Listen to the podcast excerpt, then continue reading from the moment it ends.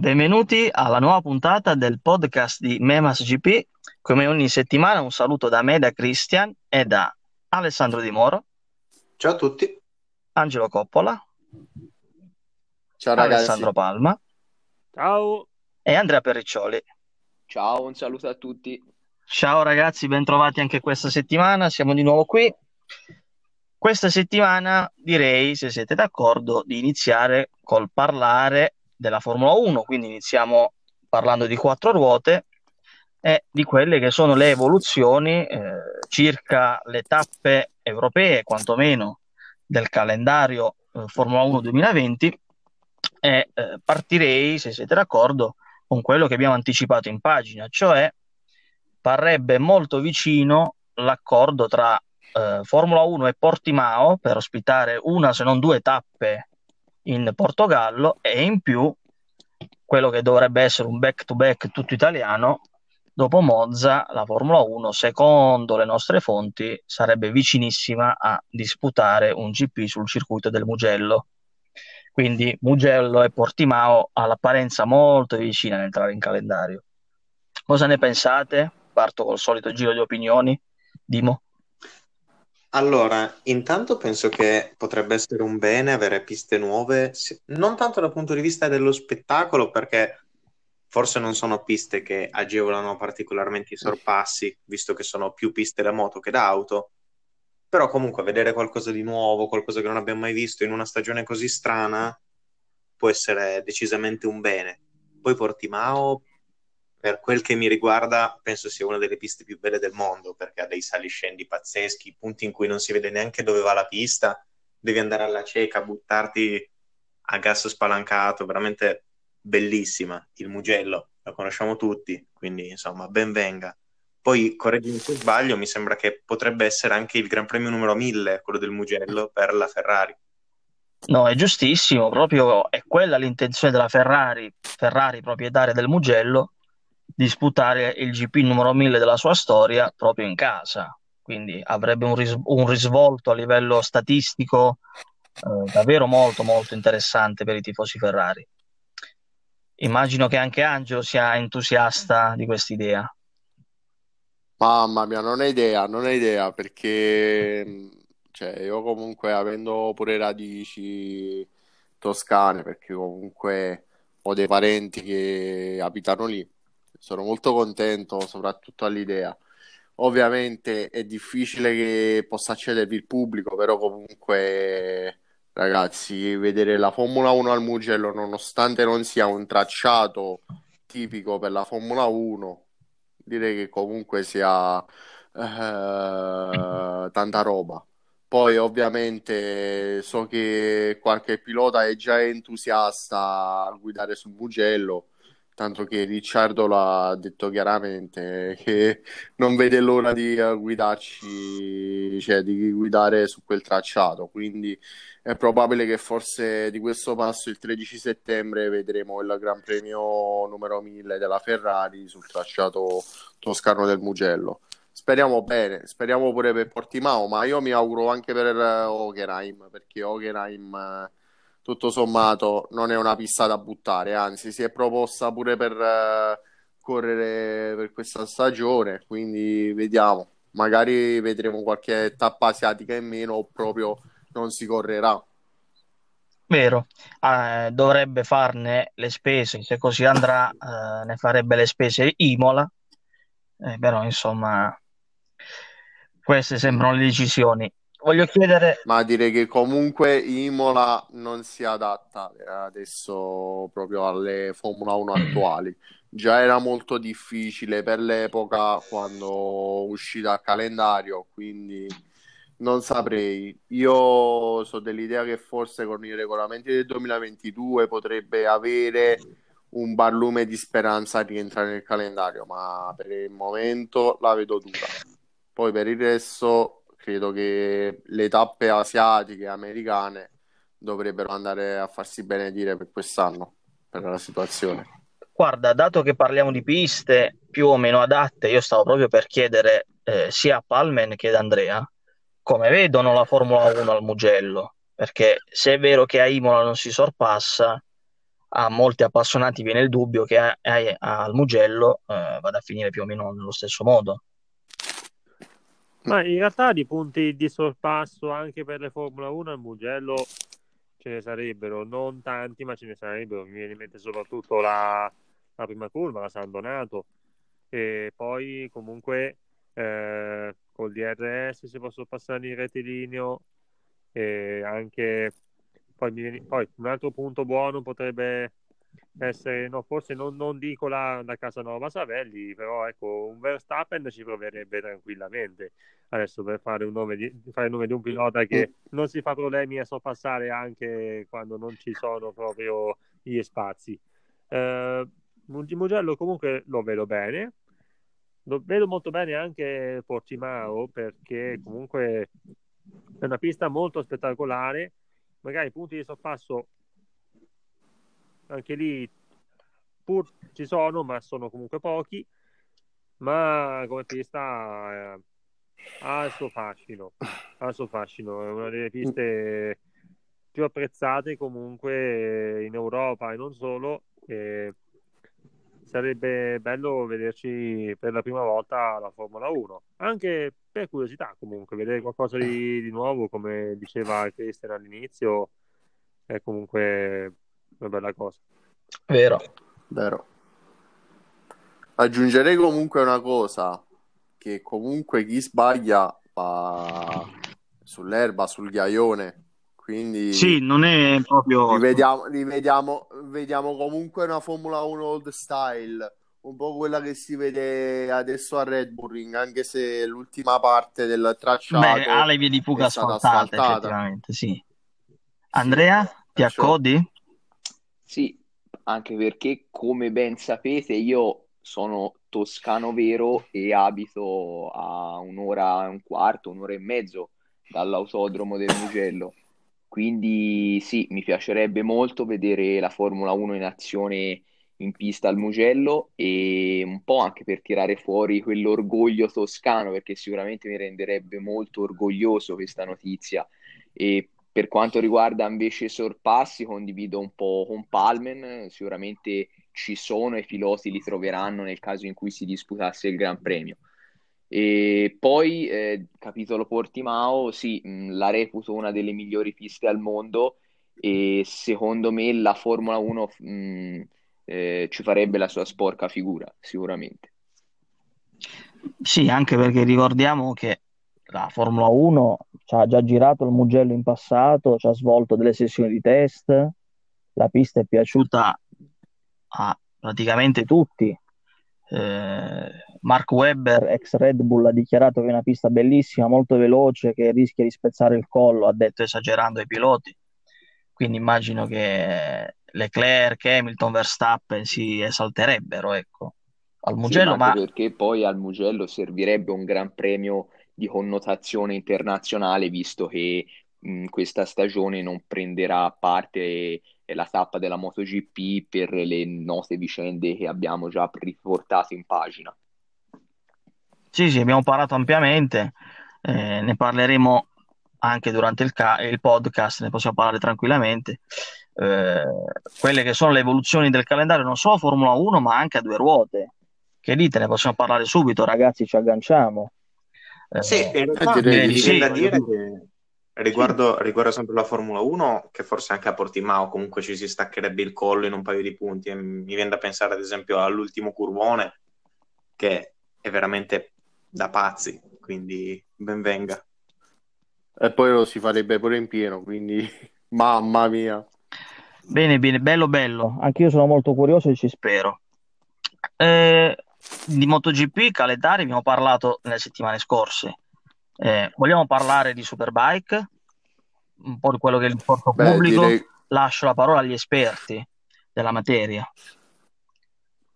Beh, comunque nelle ultime ore già sta circolando la notizia che abbiamo anticipato già nelle scorse settimane che praticamente Villicum è quasi tagliata fuori dalla stagione 2020 della Superbike. Vero, per, Quindi... per una serie di problemi direi, sì.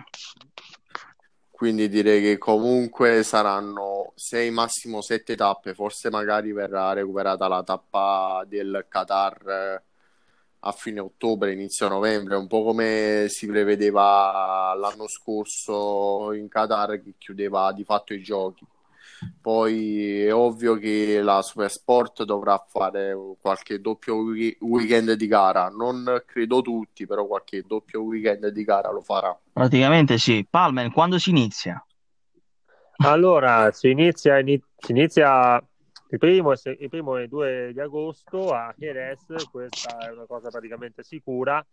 Eh, una delle, cioè una delle prime certezze emerse riguardo il calendario del Mondiale Superbike 2020 e riguardo la possibilità di fare due gare per quanto riguarda la Supersport.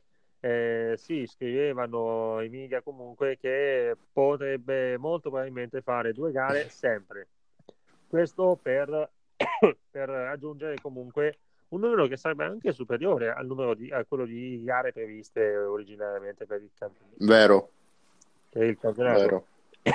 oppure, oppure, uguale, adesso non ricordo. Però sì, eh, la Supersport potrebbe essere una, se ne fai allora se sono scusami Valmen se sono 6 round quindi dovrebbero esserne 13 che rispetto alla stagione precedente sono uno in meno cioè uno in più addirittura quindi sì, quindi comunque per la Supersport potrebbe essere allo stesso tempo un'opportunità, ma anche un rischio, perché eh, consideriamo anche che ci sono dei team che ci sono, ma non hanno tutto questo budget comunque per i ricambi, così.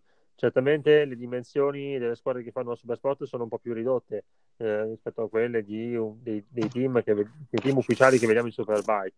Eh, Beh, staremo a vedere, bisogna vedere anche cosa faranno per la Super Sport 300 eh, che dovrebbe che deve ancora iniziare di fatto la sua stagione dato che, non, non è, dato che i piloti non hanno corso a Philip Island eh, bisognerà, bisognerà, vedere anche lì cosa decideranno di fare se manterranno il, for, format eh, entrato in vigore l'anno scorso se anche lì ci sarà una gara doppia comunque per i primi 36 di questi quasi 60 piloti iscritti al campionato eh, aspettiamo, però sembra sicuro che si partirà inizio agosto a Jerez e poi ci saranno altri 5 round tra Aragon, Montmelò, Manicur, Misano e poi anche eh, l'altro, l'altro circuito che dovrebbe essere Portimao. Bene, bene, quindi anche tra le derivate di serie siamo addirittura d'arrivo io comunque incrocerei le dita per il Qatar perché comunque è sempre una tappa suggestiva. Ah sì, tappa, tappa suggestiva, è una tappa televisiva, diciamola così. Vero, soprattutto quello. no, è uno spettacolo serale non male per concludere il mondiale, no? Eh, direi, direi che sì, è molto pure perché comunque... Sì, sì ma pure perché comunque chiunque la sera dopo essere tornato a, dal lavoro si mette davanti alla tv e si vedrebbe questo spettacolo perché diciamoci la verità è uno spettacolo vedere le superbike e tra l'altro sì.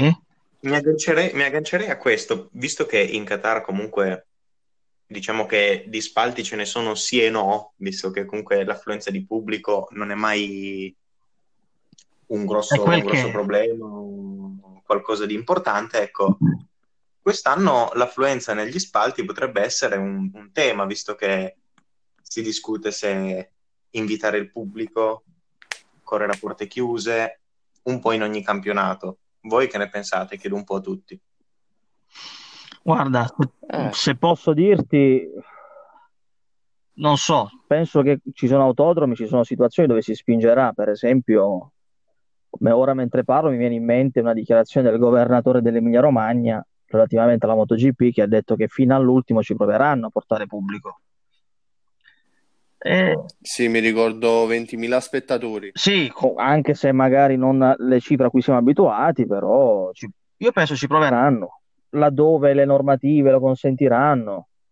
Eh, la cornice di pubblico ci, ci proverà, si proverà a portarla, ecco, non so come la pensiate voi.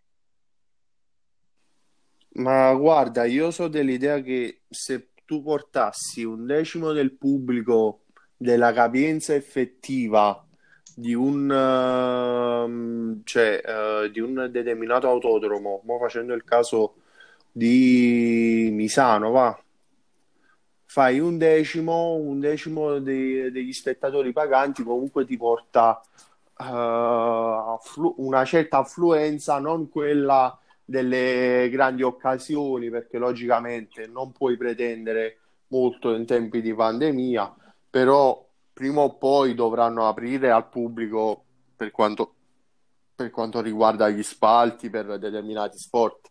Io mi attacco pure al, ehm, cioè alla situazione del calcio. Ci sono squadre che, per esempio, militano nelle categorie dilettantesche e praticamente campano con i soldi dei biglietti dei tifosi.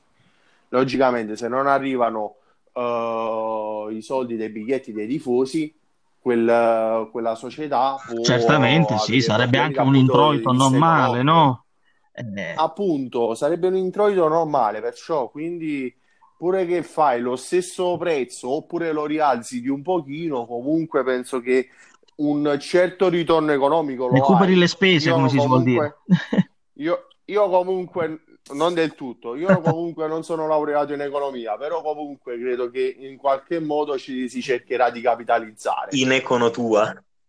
È bene così.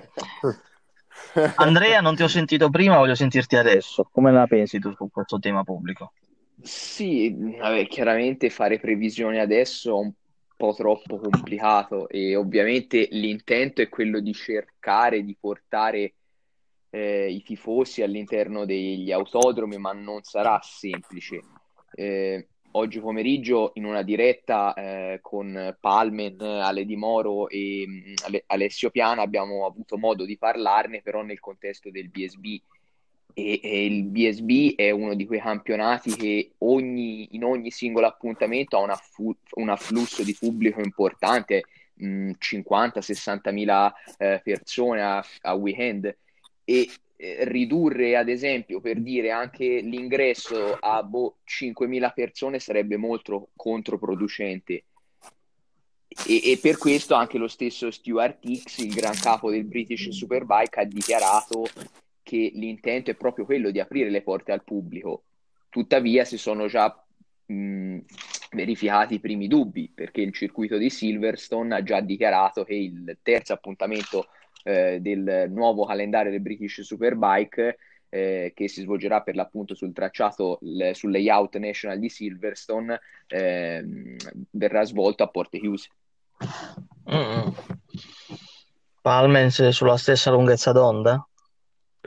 Ma io sono dell'idea che bisogna aspettare e vedere se ci saranno davvero le condizioni affinché il pubblico possa venire in circuito e assistere alle gare certamente per tanti di questi autodromi è molto importante, se non addirittura imprescindibile, che ci sia del pubblico anche per, comunque, per avere un minimo di ritorno economico, di recupero delle spese, perché comunque sappiamo che le spese per ospitare soprattutto eventi di caratura mondiale sono molto alte. Eh, però è una situazione che bisogna valutare poco a poco, eh, sperando che il tutto migliori. Eh, ad oggi fare previsioni è molto difficile. Vero, possiamo solo no. auspicare, ma prevedere quello no, possiamo solo aspettare. Esatto. Infatti. È così. Cambiamo pagina, direi di affrontare l'altro tema che ci eravamo prefissati, se siete d'accordo, che è quello del, del rinnovo di Aleix e Spargaro con Aprilia, che quindi conferma quello che ormai è un suo pilota storico da anni, MotoGP, anche per il futuro, in attesa di eh, capire chi potrebbe affiancarlo in quella che è una girandola di nomi che sta coinvolgendo la classe regina. Credo sia la scelta giusta continuare su Aleix. Voi pensate allo stesso modo, ragazzi? Sì, assolutamente. Cioè, io penso che sia giusto sia perché Aleix è un pilota super sottovalutato dal mio punto di vista perché ha sempre avuto moto non vincenti, ma le ha sempre sfruttate al massimo. Mi viene da pensare a quando correva con le CRT e riusciva a stare spesso al top, mentre tutte le altre erano ai limiti della zona punti. In più lui l'Aprilia la conosce veramente bene perché ci corre dal 2017, quindi è uno che l'ha sviluppata, l'ha fatta crescere e quindi giusto continuare con lui. Sulla seconda guida, quest'anno ormai al 99,9% ci vedremo Smith. Eh, per il resto, andando e vedendo, si vocifera di Petrucci, però ancora è difficile pensarla in chiave futura, anche perché bisogna vedere questa grande incognita di Iannone. Sì, se non sappiamo il futuro di Iannone ed è difficile esprimerci perché non siamo esperti in materia, insomma è difficile. Angelo, tu che hai approfondito No, il eh, tema altre volte, allora, ehm, direi che comunque Aleix abbia meritato il rinnovo perché è dimostrazione di continuità del progetto Aprilia. Non è un progetto abbastanza facile perché comunque è un progetto al momento eh, difficile da portare avanti, ma chi meglio di lui conosce questa moto? Eh, allo stesso tempo bisogna ricordare che comunque a lui e in parte pure agli Annone lo scorso anno sono legati comunque migliori risultati di Aprilia dal loro ritorno in eh, MotoGP. Quindi direi che comunque sia una scelta basata sulla continuità di un progetto che potrebbe trovare uno sbocco con quest'anno che potrebbe essere strategico per quelli futuri, perché comunque è un progetto embrionale di una nuova moto che eh, non abbiamo ancora visto in pista. Lo ha- l'hanno guidata comunque eh, Espargarò, Smith, eh, poi qualche volta è capitato pure a Savadori, anche se non con risultati eccellenti. Però direi che comunque eh, si sta lavorando su questo progetto. Leggo che comunque Rivola è abbastanza fiducioso, quindi ci auguriamo comunque nella buona riuscita del progetto.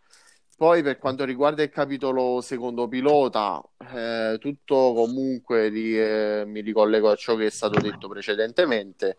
Iannone, eh, cioè, dipende tutto da Iannone, cioè dipende da quanto gli daranno di squalifica a Iannone, se gliela annulleranno oppure addirittura gli verrà rialzata a 4 e addirittura eh, questo significherebbe rovinargli del tutto la carriera perché rientrerebbe a 34-35 anni. non so, come dicevo prima è difficile esprimerci. Voglio lanciare una provocazione, ma che è chiaramente tale e probabilmente rimarrà tale. Ma Cracciolo in Aprilia? Eh, Lo dico eh, anche a Palmen, Andrea, che non eh, che non ho interpellato sul tema. Ma la vedo abbastanza No, difficile tosta, eh. come possibilità, anche perché Cacciolo ha fatto capire chiaramente che il ritiro per lui è vicino. Eh, sì, bisogna vedere se, se, se ha intenzione di continuare anche per il 2021, anche alla luce della, della situazione che si è creata quest'anno per l'emergenza coronavirus. Eh, è tutto da vedere, eh, fatto sta che comunque finché non, non ci saranno finalmente delle certezze sul futuro di Andrea Iannone, eh, sulla sua squalifica o eventuale riabilitazione, è difficile sapere cosa succederà. Bisogna considerare, ne- ne- per quanto riguarda Bradley Smith, che lui è impegnato anche nella Moto E. Quindi, Mhm. quindi comunque eh, bisogna vedere eh, in caso di eh, squalifica di Iannone, bisogna vedere se, se alla fine ci sarà, ci- ci sarà davvero la possibilità che Smith possa prendere il suo posto, oppure se Aprilia si troverà a optare per quest'anno per, per una soluzio- per una soluzione che sarebbe comunque una sorta di scommessa e che sarebbe anche curioso vedere che, che è Lorenzo Salvadori. eh, è diventato anche lui collaboratore Aprilia. Adesso è tutto, è tutto da vedere, però ecco, aspettiamo notizie certe sul futuro di Iannone. vero. Tutto un punto interrogativo, no, Andrea? Sì, mh, allora, mh, per quanto riguarda Crutchlow, probabilmente resterà un sogno, però eh, come filosofia è giusta, perché Aprilia mh, deve cercare un pilota di grande esperienza perché è una di quelle case che non ha un budget economico molto elevato e, e soprattutto non ha una squadra eh, di supporto, ha solamente le due moto che gestisce e quindi gli sviluppi anche relativi alla moto eh, sono, de- devono farli quei due piloti che, hai a dispo- che hanno a disposizione, di conseguenza eh, diventa tutto più complicato. E eh, in una situazione come questa, vista anche la squalifica di Iannone, mh, Aprilia non può cercare un pilota con poca esperienza anche nell'ambito della stessa MotoGP. Per cui, eh, nel caso venisse confermata la squalifica, Mm, non ho dub- non ho, dal mio punto di vista non ci sono dubbi, eh, la moto, la seconda moto va, dovrebbe andare eh, a, o a Savadori o a Smith, più a Smith, poi ovviamente in, in quei round eh, in cui lui ha il campionato di Moto E eh, si alternerà con Savadori che comunque è un tester Aprilia, quindi eh, comunque la moto verrebbe affidata in ogni caso a due piloti che la conoscono di già. E poi chiaramente per gli anni successivi è difficile ancora fare una stima, tutto il discorso eh, giudiziario legato alla vicenda Iannone è molto fluida, può cambiare in poco tempo. Eh, mi auguro che cambi la situazione perché quattro anni sarebbero veramente tanti, eh, però è così. Per apri- tra l'altro, concludo questa parentesi. Eh, perché si vociferava qualche tempo fa che Aprilia avesse intenzione di approdare in MotoGP direttamente come team ufficiale, perché ricordo che al momento è, è, è in appoggio al team Gresini di fatto. Giustissimo. Sì. Sì, sì, Eh, sì, tra ne ho parlato negli scorsi mesi. Sì? Piccola parentesi, visto che abbiamo citato Crashlow, in pagina abbiamo riportato una sua dichiarazione abbastanza divertente, ricordando anche che lui vive all'isola di Man, che lui correrebbe al Tourist Trophy, rimane un suo sogno nel cassetto perché è una cosa che ha sempre sognato di fare, ma per farlo dovrebbe divorziare da sua moglie. Ma a parte, Ne avrebbe ben questo, a parte questo, volevo lanciarvi un, un quesito, mo- ma proprio veloce, dovete solo darmi un nome eh, e lo chiedo a tutti. Visto che con tutta questa questione mercato, che sembra che Spargarò potrebbe andare in onda e quindi Oliveira in KTM ufficiale, eccetera, si libererebbe il secondo posto in Tech 3, sempre in KTM, al fianco di Lecuone. Se voi doveste prendere un pilota dalla Moto 2 da mettere su quella KTM, chi prendereste? Inizio io, o Joe Roberts o di Giannantonio? Eh. Eh. Sparo un Baldassarri. Io dico Remy Gardner. Io azzardo Nagashi, Nagashima, anzi come si pronuncia, Nagashima. Sì, che avrebbe più senso. Sì? Poi? Eh, è difficile, difficile. Mm, oppure basterebbe fare semplicemente un cambio di piloti. Non lo so voi. Eh, tu la stai girando un po', no, no, devi fare un nome obbligatorio. Politico. Eh, boh, difficile. Sì, boh, dalla Moto 2 ci starebbero bene, magari, boh, Nagashima che, insomma, pur sempre vinto la prima gara in Qatar. Sì, dai, lui ci starebbe bene. Vabbè, Che va. dite ora della bomba? Ma sì, non so se verrà pre- preannunciata a dovere, però insomma, direi di sì. Ah, dite, dite che c'è la musica... Eh sì. Dite che me, Io, sì, mi direi di io sì. mi fido delle qualità di Palmer come DJ. Carl Io Cox non. Ah, non preoccupatevi che adesso la musica in qualche modo arriva, arriva, arriva, arriva. E intanto... Sì, pensate che a Ibiza eh, hanno tolto tutte le date di Carl Cox per mettere Palmer, eh? Cioè, E per suonare sempre lo stesso pezzo, eh, in loop. Eh, salutiamo Carl Cox che ci sta seguendo dall'Australia. Sì, sì, salu- mi ha scritto in privato prima, ha detto vi ascolterò, grazie Carlo. La situazione sta sfuggendo di mano, dovete capirlo. Comunque,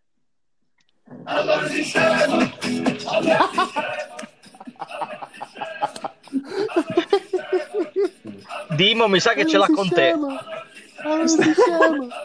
Questo no, questo è un omaggio al nostro Angelo. Ah, Eh, vabbè, ok, ok. raga. È In il verità sta cercando un modo per uscire dalla redazione. No, prego. Sì, sì, sì. La bomba Eccoci in qua, è adesso è aspettiamo la abbastanza bomba. seria, è abbastanza seria e ci riguarda da vicino perché il rally di Alba, valevole per il campionato italiano rally, che si correrà l'1 e 2 agosto, avrà Memas GP come sponsor di un equipaggio di cui non vi posso ancora dire il nome e saremo anche lì in presenza. Boom! Io vado a piangere in bagno, torno. Anche perché riveliamo come, come tutte le bombe non era stata rivelata neanche al resto della redazione. Eh, direi di sì. ovviamente. Minchia. Questa è una vera bomba. E... Beh, comunque è il grande motivo di, di orgoglio. Mamma mia. Molto Veramente. contento perché ormai stiamo entrando nel motorsport, oltre eh, che collaborare con Matteo Brasilli, che è un cartista, eh, voglio dire, affacciarci sulle piste vere, strada o piste che siano, è davvero motivo Anche di con orgoglio. Luca. Luca Senel Rosso, poi tutte le altre sorprese, dai, le, Giuliano, le annunciamo man mano, sono contento. Eh beh, sono contento, non lo sapevo, dai. Oltre al fatto che comunque stiamo facendo un sacco di interviste in quest'ultimo periodo, quindi Momento di spam, citare- andate a leggere le, perché lo dico alla- alle migliaia di ascoltatori in onda, eh, andate a leggere Anche la mia intervista a ascoltatrici, Matteo dai. Come? Anche ascoltatrici, dai. Gli ascoltatroci, come dicevano. Oh! Va bene. Alla fine degeneriamo sempre, però va bene così. Eh sì. No, comunque, Ma abbiamo anche dei difetti. Infatti, comunque ribadiamo il concetto che praticamente in queste ultime settimane abbiamo intervistato Giancarlo Minardi, abbiamo intervistato Alessandro Polita e poi allo stesso tempo l'ultima intervista in ordine di tempo è quella che ha fatto Christian eh, a Matteo Pittaccio, voce eh, di Dazon. E poi bisogna ricordare che eh, precedentemente Andrea aveva intervistato Hector Barberà, che quindi, e quindi direi che comunque abbiamo riportato diverse voci a 360 gradi. io direi che... E eh, occhio alle future sorprese. Esattamente, ma quindi io direi che per le prossime puntate, oltre che la musica della bomba, ci vuole la musica per il momento spam. Mamma mia. Per Ne mettiamo più quella di, quella di media shopping. Sì, sì, sì, più o meno ci starebbe un mastrota in questi casi. Mamma mia. salutiamo perché ci ascolta tutte le settimane. Va bene. Eh sì. Insieme a Carl Cox. Sì, sì, sì, sono amici. Oh yes, oh yes. E dopo questa puntata sicuramente verranno ad ascoltarci anche i Gypsy Fint. Oh, capo, capolavoro, veramente. E probabilmente anche la postale, se, se continuiamo. Dai, alla prossima magari con anche un ospite. Sì, sì, sì, che non Sì. sia qualcuno della postale l'ospite, possibilmente. Eh, occhio, occhio, occhio. Occhio, eh, occhio, eh. Vabbè, io direi di chiuderla qua, altrimenti non finiamo più. Sì, altrimenti degeneriamo. Sì, sì, sì, è stato un piacere anche questa settimana, grazie ragazzi. Un saluto da me, come al solito, da Christian e da Alessandro Di Moro, Ciao ciao. Angelo Coppola, Ciao ragazzi. Alessandro Palma.